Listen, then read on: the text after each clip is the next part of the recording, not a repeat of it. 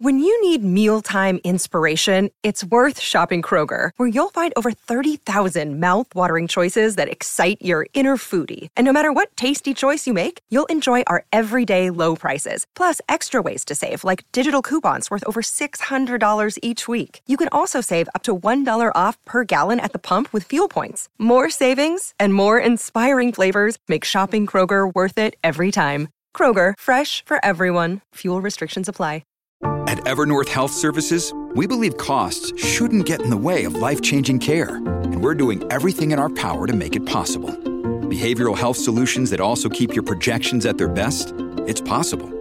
Pharmacy benefits that benefit your bottom line? It's possible. Complex specialty care that cares about your ROI? It's possible. Because we're already doing it. All while saving businesses billions. That's Wonder made possible. Learn more at evernorth.com/wonder.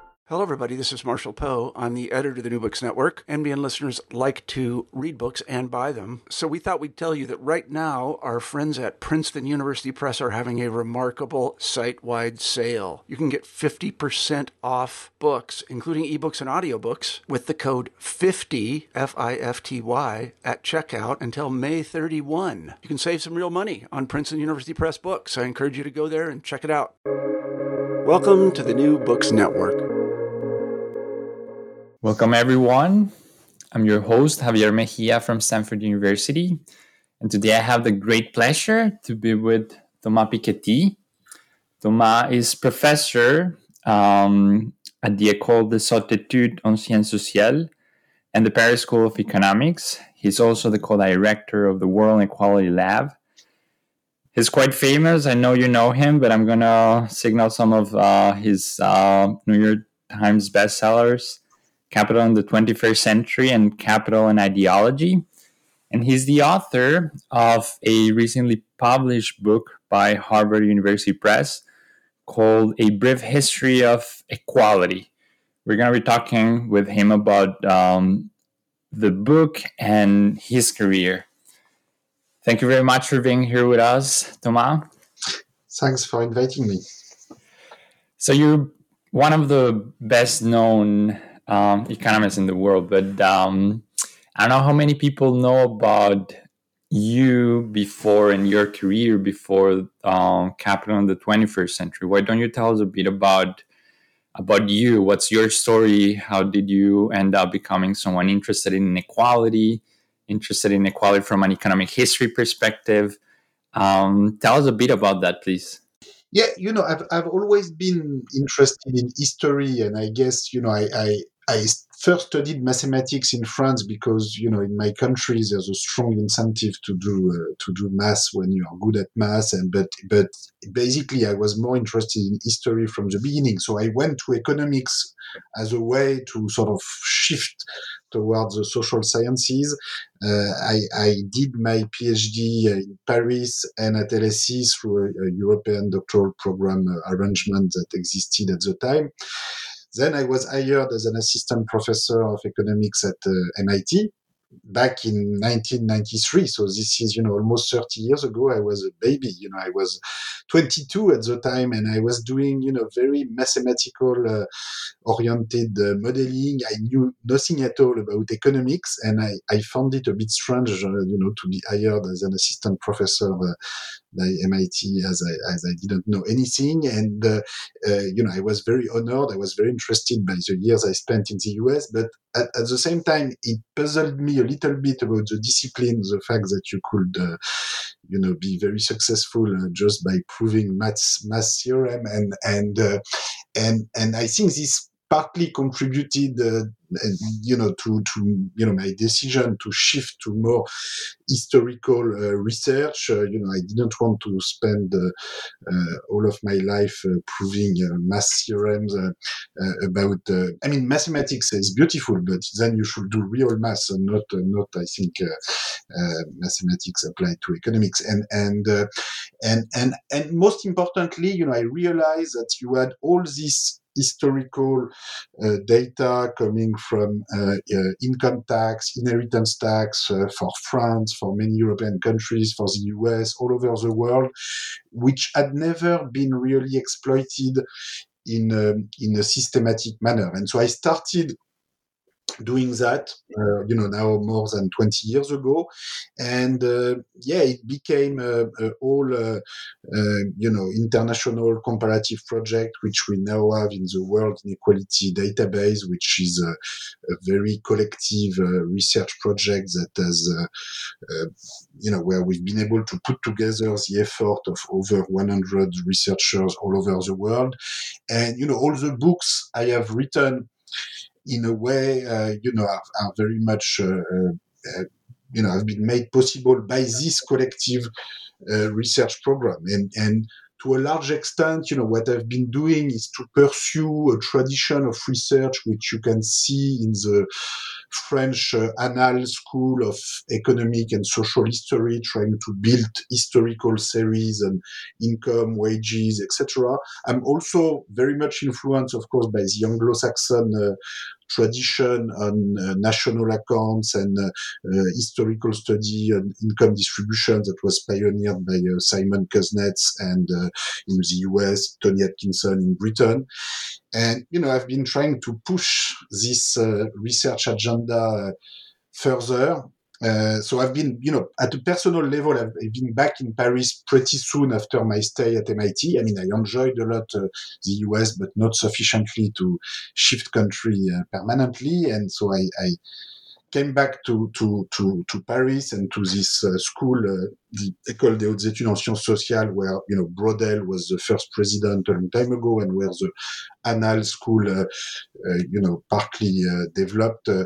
And, and, uh, you know, I've been developing this, uh, this international uh, network of researchers uh, uh, with uh, many friends actually based in California, including Emmanuel Saez and Gabriel Zucman at Berkeley, and you know with people from all over the world, we've been we've been pushing this agenda of you know building historical series on income and wealth inequality going back sometime you know, to the early 19th century or to the late 18th century, and uh, uh, offering, uh, you know, a broad historical comparative perspective on, on, inequality. So this is what has uh, kept me busy for uh, for more than more than 20 years now.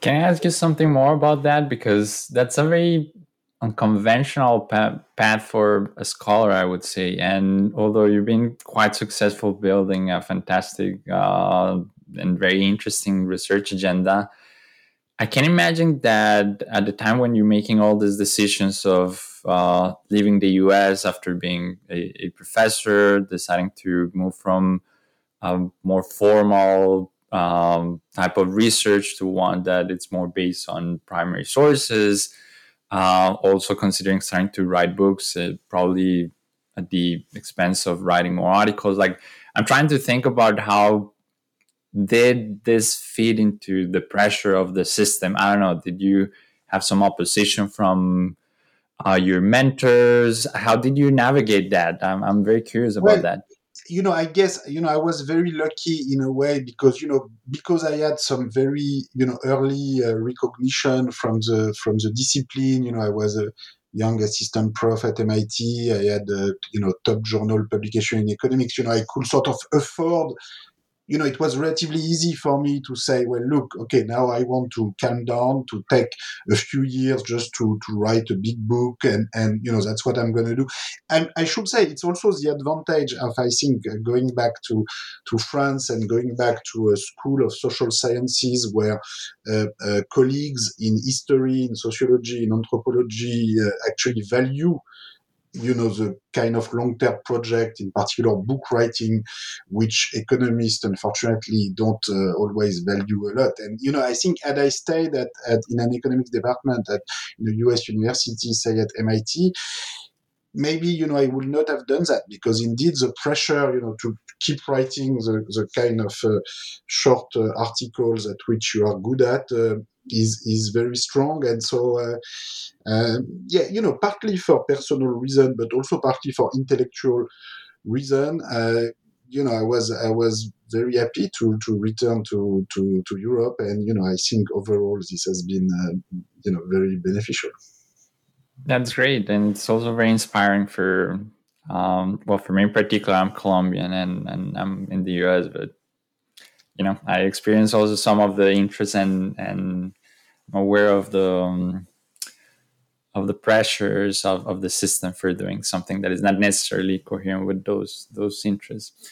Um, but let's get now to to your book, right? So the book it's called a brief history of equality. I think that already anticipates a lot of what it's um inside the book, right? So the first thing is that it's brief, and I I, I said on Twitter that we were going to have this conversation, and someone said a brief history, like Piketty doing a brief history, that doesn't sound to be very um, consistent with uh, your previous work, which is rather monumental, um, uh, to put it in a certain way.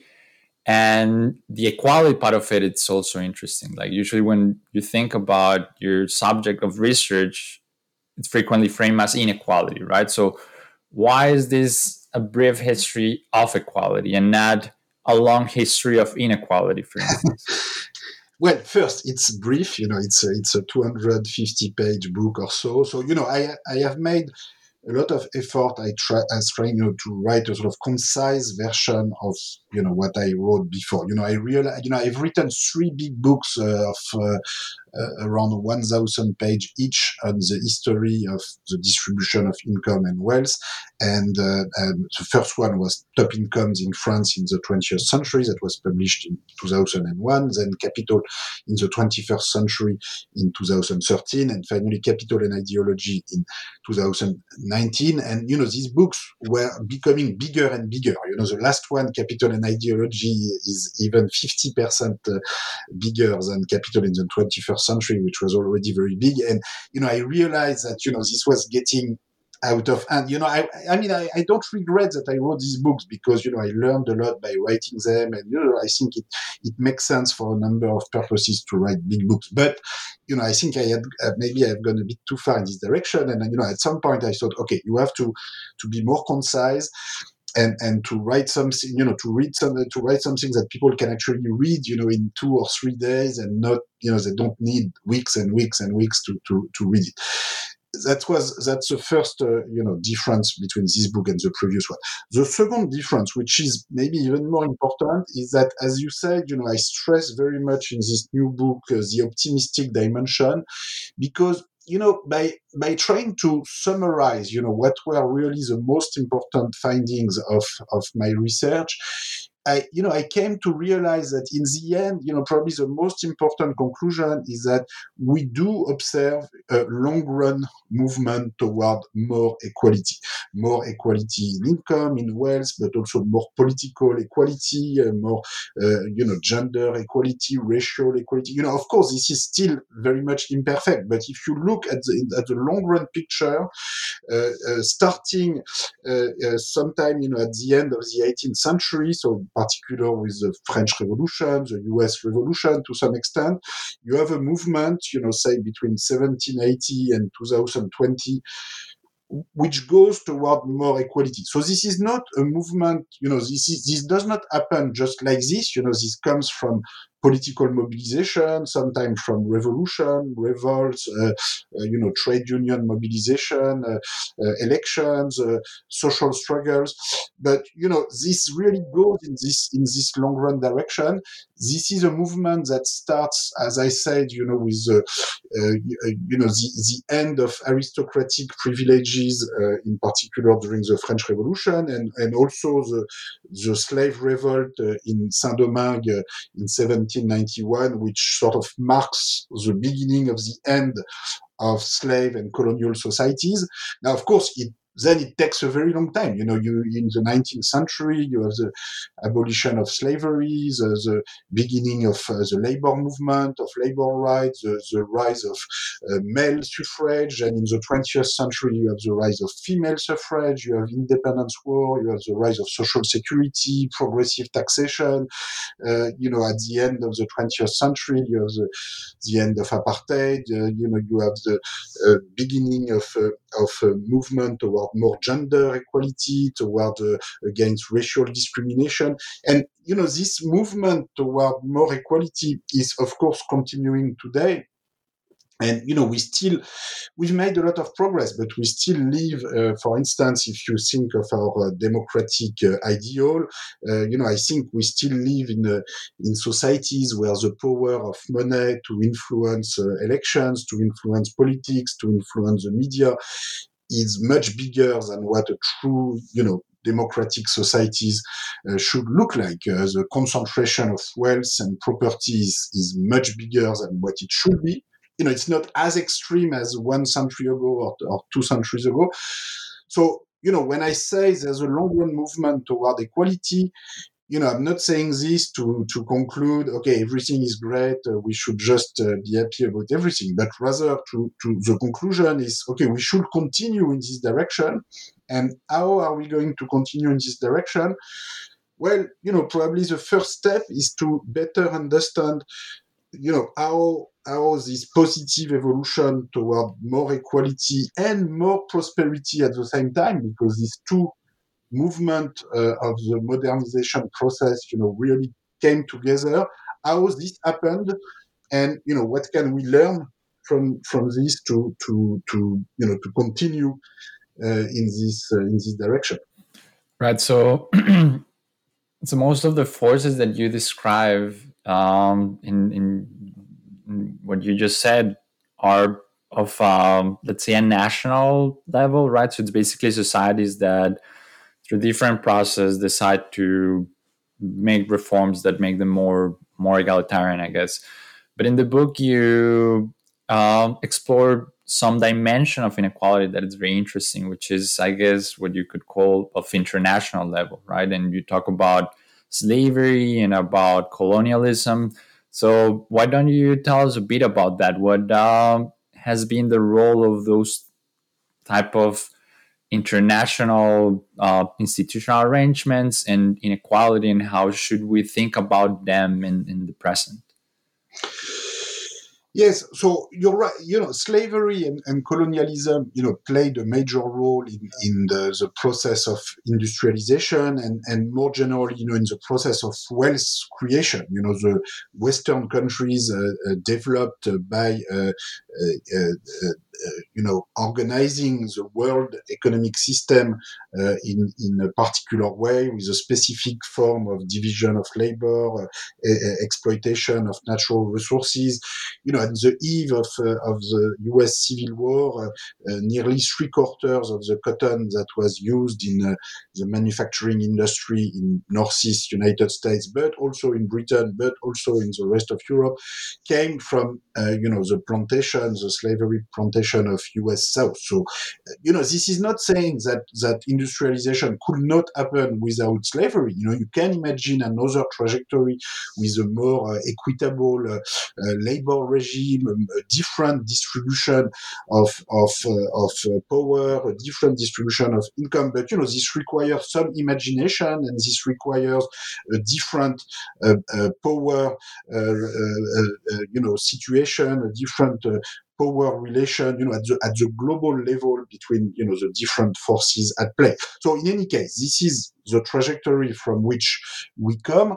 Uh, you know, none of us today, of course, is responsible for, for this uh, trajectory, but we are all uh, individually responsible for uh, deciding to take this into account or not in, in our analysis of the, of the, of the modern world. And, and so in my book, for instance, you know, I, I talk about the issue of uh, reparation, which, you know, I think is an important issue that is not going to go away uh, like this. So, for instance, you know, in the case of Haiti, uh, which uh, which was the first, you know, the first slave revolt in Saint-Domingue uh, at the time of the French Revolution gave rise to the Republic of Haiti, uh, except that the French state uh, in 1825 forced Haiti in order to, you know, recognize the independence of Haiti. Haiti had to pay to France, you know, the, an enormous war tribute, so to speak, which was the equivalent of three years of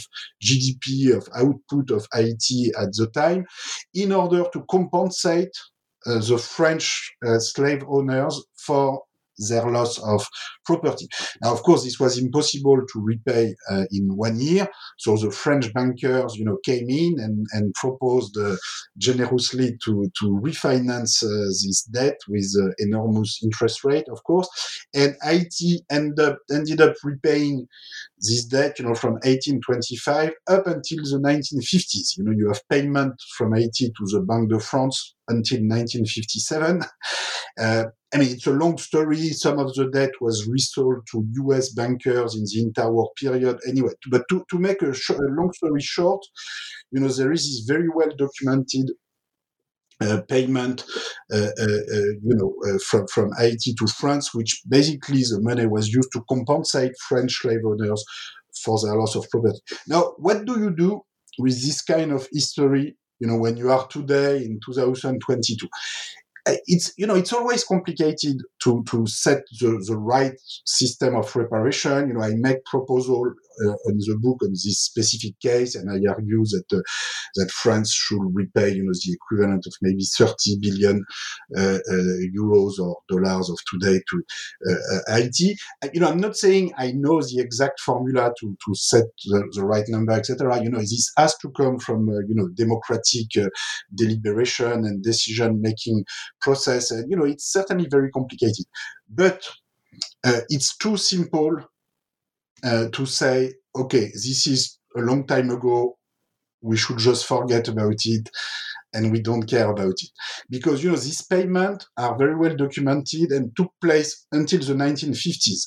And, you know, there are expropriation and various injustices that took place you know, during World War II or even sometime during World War One, which we are still compensating today, and rightly so. And and you know, in my country, in France, you had to wait until uh, uh, 1999, so a little more than 20 years ago, to have a new commission to look at the Jewish expropriation during World War II and to set up reparation.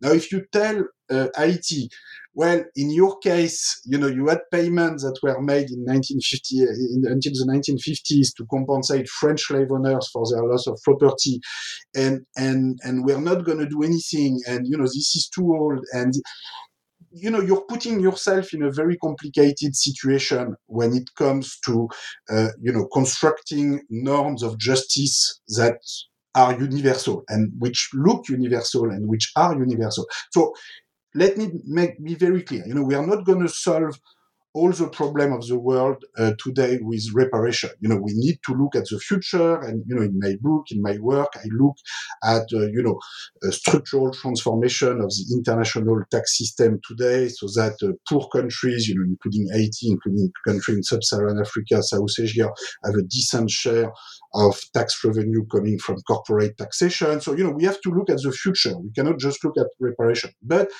what I argue is that we need to do both. You know, if you don't, uh, you know, do something about past injustices in a way that is fair, or at least that tries to treat the different injustices of the past in a, in a way that is, you know, more or less equitable and, and more or less consistent, it is going to be very difficult to, to, you know, to look at the future and to develop universal Uh, uh, uh, institutions to favor redistribution. You know, when I propose, for instance, you know, minimum inheritance for all, I, I don't propose to look as to whether your ancestors were slaves or slave owners or white or black or whatever. You know, you, if you have universal health care, you know, it should be universal. The minimum inheritance, it should be universal. So, you know, I favor universal policy to reduce inequality.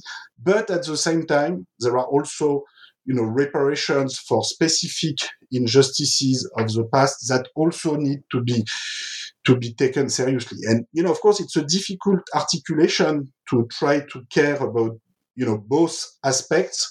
And uh, but you know, you know, and that's why you know we we, we have difficulties sometimes making progress in in the direction of equality. But you know, at the end of the day, I think this is the only way. And, you know, I think it's possible. I think through democratic deliberation, I think we, you know, we can find, uh, we can find uh, our, uh, our way. And, you know, in this example of Haiti and, you know, post-colonial reparation, in my case, it took me a long time and a lot of research, you know, to realize uh, uh, that this is the way things took place and and and and you know this is uh, the way we should try to address uh, this legacy in because this is typically this is not part of the curriculum you know. I think uh, this is not part of what you are being uh, taught at school uh, you know i grew up in france in the 1970s so this was just a decade after decolonization or 10 20 years after decolonization but you know in in my country um, you know people you know the way children were taught about history at school was as if you know colonial empires never existed. You know, it was, and I guess you know partly because the country was, uh, you know, wanted to forget this past. You know, just like in the U.S., people want to forget the past of segregation, etc. But you know, if you want to build another future, sometimes you have to confront this legacy, and uh, and and you know that's actually you know that's going to be difficult, but in the end, this is going to facilitate the construction of uh, of another world and a more equal future. Fantastic, fantastic. Let me ask you one final question that I ask all my guests, which is why writing a book? Um, why not transmitting your ideas in a different way? Like? Like an article for a journal, for instance, or I know that you also write op-eds and so on, but like why investing so many months writing a book? Yeah, no, I you know I write all the formats. You know, I write very short op-ed. Uh, you know, one page in Le Monde uh, every. Um, every every month. Uh, you know, I go on radio uh, every Friday morning to have a you know 15 minute uh, uh debates about economic policies. you know, you know, which is listened by uh, four million people, uh, you know, and, and, French radio every every Friday. Uh, at the same time, I write 30 page, 40 page articles for academic journals, and yes, I care even more about books. You know, I think books uh, is to me is the only format where you can really develop uh, a fully articulated thought. L- let me say this: writing books is the only time when I feel I am really trying to think hard about a problem. You know, as long as you are not confronted to book writing, as long as you can just talk and talk and talk, or you can write a, a one page article or talk for 15 minutes, or, or even write a 30 or 40 page article, you are not really confronted to the difficult uh, question. And, and I think to me, it's only, you know, I feel it's really only by writing books that I have tried to come with sensible answers, you know, I, I, to, to big questions. And I'm, you know, I'm not claiming the answers I, I come with are fully satisfactory. You know, I keep uh, changing my mind and making progress about these uh, these big questions. You know, I spend a lot of time reading what other people uh, uh, write, talking to people, and this makes me always, you know, uh, come to a you know to a slightly different position and evolve. But at the end of the day, it's only in the format of book writing that uh, I, I, I feel we can you can develop a fully articulated uh, reasoning and, and thought about uh, about a question. Well, thank you very much, Thomas. Thank you for writing this fascinating book, and thanks for uh, taking the time to talk to us. Thanks a lot, Javier.